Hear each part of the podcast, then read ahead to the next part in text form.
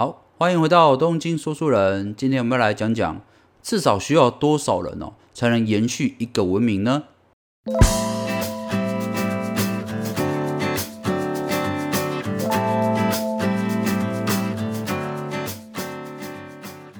我们在很多科幻电影啦，都会有看到，就是呃，就是人类哦遇到大大灭绝嘛，那人类就需要重建我们的地球家园哦。那事实上，这种哦灾难片哦，我们常常遇到嘛，而且其实我个人啊也蛮喜欢看这种电影的，感觉就是有一种嗯特别吸引我的特质啦。那其实，在圣经讲说，就是呃，只要有亚当跟夏娃两个人哦，就可以孕育下一代了。不过，其实在这个生物学上讲是不太可行的。为什么？如果说呃只有两个人在孕育下一代的话，那你下一代跟下一代在交配的话，就会出现这种呃近亲啊近亲的这种呃遗传病风险哦。这也是为什么古代很多哈皇室到最后都会灭亡的原因，就是他们太多都是近亲相通婚嘛，那导致他们的呃下一代都有造成蛮蛮多这种隐性的或者是显性的这种缺陷哦。就纯生物学来讲的话，哦，究竟多少个人就可以足以延续一个文明，但是又不会造成这种呃基因病变的问题哦？呃，这边有这个特斯拉堡大学的天体物理学家哦，弗雷德里克哦。马林他就提出说，就是九十八人哦，这个是最低下限人数，也就是说，只要有九十八个健康的人群哦，就可以哦重现整个人口，而不会导致这种有基因问题，而且可以正常的繁衍哦。不过呃，耳尖的观众应该知道，就是我刚才讲的主题是要多少人才能延续文明嘛？那能够生育、能够繁衍，只是指生存的问题嘛？但是一个文明啊，能不能够正常的运转下去，能不能继续进步而不继续退步哦，才是我们今天要啊讨论的主题哦。所以九十八人虽然是不会导致我们灭亡，但是九十八人很明显也不能让我们哦文明继续前进哦。那这边就举一个例子哦，塔斯马尼亚这个小岛哦，那塔斯马尼亚位在哪里呢？它位在我们地球南半球哦。它的面积大概是台湾的一点八七倍，所以事实上也真的是个小岛，不太大哦。不过塔斯马尼亚人哦，号称是地球近代史上最孤独的族群之一哦。但最可怕的不是孤独，而是封闭，让他们陷入了文明的退化。所以塔斯马尼亚效应还有个别称叫做塔斯马尼亚逆向演化。那为什么会说塔斯马尼亚是个逆向演化的过程呢？事实上，在远古时代啊，大概四点二万年前的时候，塔斯马尼亚这个岛哦，原本是跟大陆是连接在一起的。那个时候就已经渐渐有哦人类的祖先移居到这个地方了。那到了一万年前的时候哦，这个正是这个连接已经断掉了，所以说升起的海平面盖住了这个原本连接的面，变成了海洋，所以塔斯马尼亚就变成一个孤岛。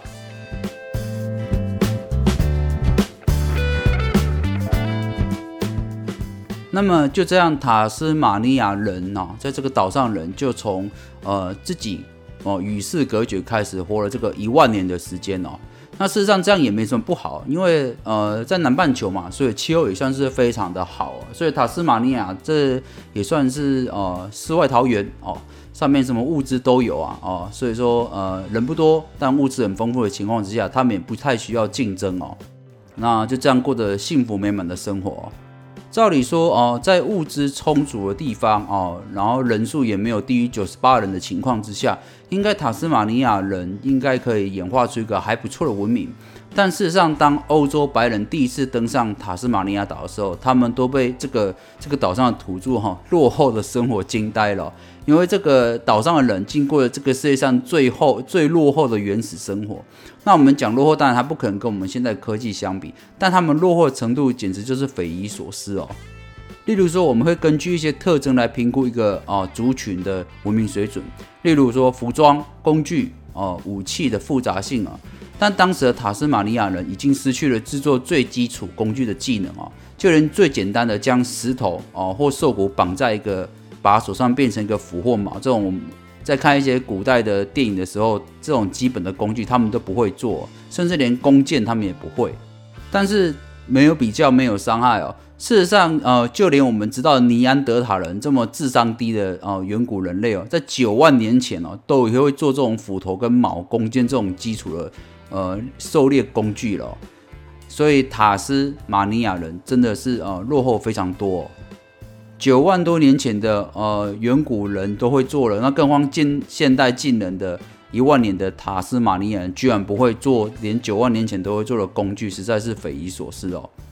但是在这些欧洲人哦，呃，开始殖民这个这块地，他们在考古发掘过程中，才更发现一个惊人的事实哦，也就是说，塔斯马尼亚的技术水准不是现在看起来这么落后，而是他们原本哦有更好的技术，但是他们其实在退化的过程哦。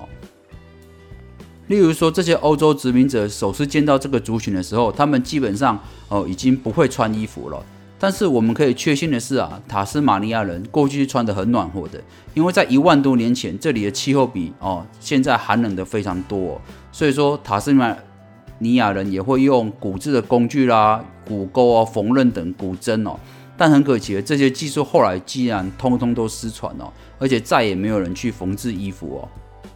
所以情况就变成说，塔斯马尼亚人在夏天就干脆选择赤裸。哦，冬天他们就披着简单的呃沙袋鼠皮哦。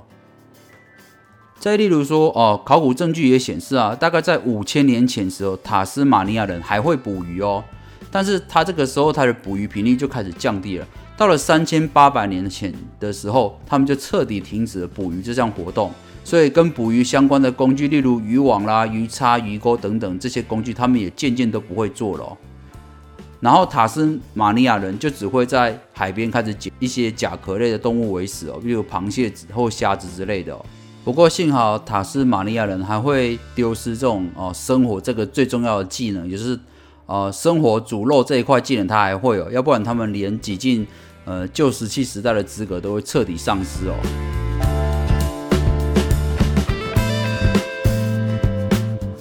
不过回头看啊，塔斯马尼亚人的哦外貌和心智其实跟我们现代人几乎都是一样的，所以当欧洲人来的时候，他们其实也很热切的哦开始学习新的模式和新的东西哦，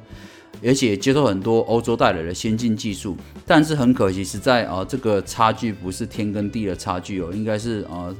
天跟天堂的差距了，所以他们最终还是不敌欧洲殖民者的屠杀和带来的病菌哦。甚至对欧洲来讲，这不算是殖民，这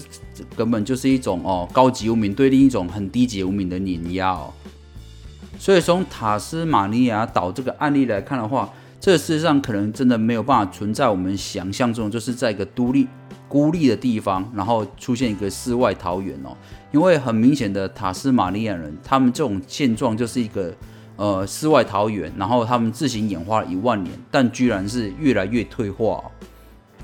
所以，考古学家李斯琼斯便形容到说，这是一个对思维进行慢性扼杀的案例哦。而在人类学的研究中啊，因为环境封闭哦，人口规模太小，而无法传承现有的技术和文明的现象，就被称为塔斯马尼亚岛的效应哦。其实啊，我们整个人类的文明啊，呃，传承失传率也是惊人的哦。事实上，这个失落古文明啊，呃，常听到就是很多文明就突然不见了，或者是很多呃挖掘出来呃非常辉煌过程的一些帝王啊，或者是国家，总会突然就是没落很多，或甚至消失不见哦。我认为这个就跟呃塔斯马尼亚岛的效应是一样的，就是理论上只要九十八人以上就可以呃延续人类这个种族，但是如果只有九十八人甚至几百人的话，要呃延续这个文明或更进步，实际上是有困难的，而且很容易就出现这种退化的现象。那么我想呃我们现在的人类跟这个。塔斯马尼亚岛上人应该是在一个同个时间轴上演化的，那会出现如此大的差距，我觉得最主要就是在于说，呃，这个知识和人的哦传播有没有正在进行哦？你也知道，这是我们呃这个人类呃近代的工业革命开始让西方呃抬头，尤其是欧洲的部分。那事实上，在那之前，其实呃欧洲也呈现很长的时间这个黑暗时代嘛。那为什么这个？呃，人类可以进步这么快，就是因为在那个时期之后，哦，人类有频繁的交流，然后所以也得到一些病菌的哦免疫，然后在科技方面也是呃互相交流之后产生新的火花之后，就互相的进步，不论是东方或者西方。但是塔斯马尼亚岛上的人就是没这个机会跟其他的人做接触，所以他没有外来的刺激之后，就渐渐丧失了学习和传承的这种心理哦。好的，以上就是本期的东京说书人，咱们下回见喽，拜拜。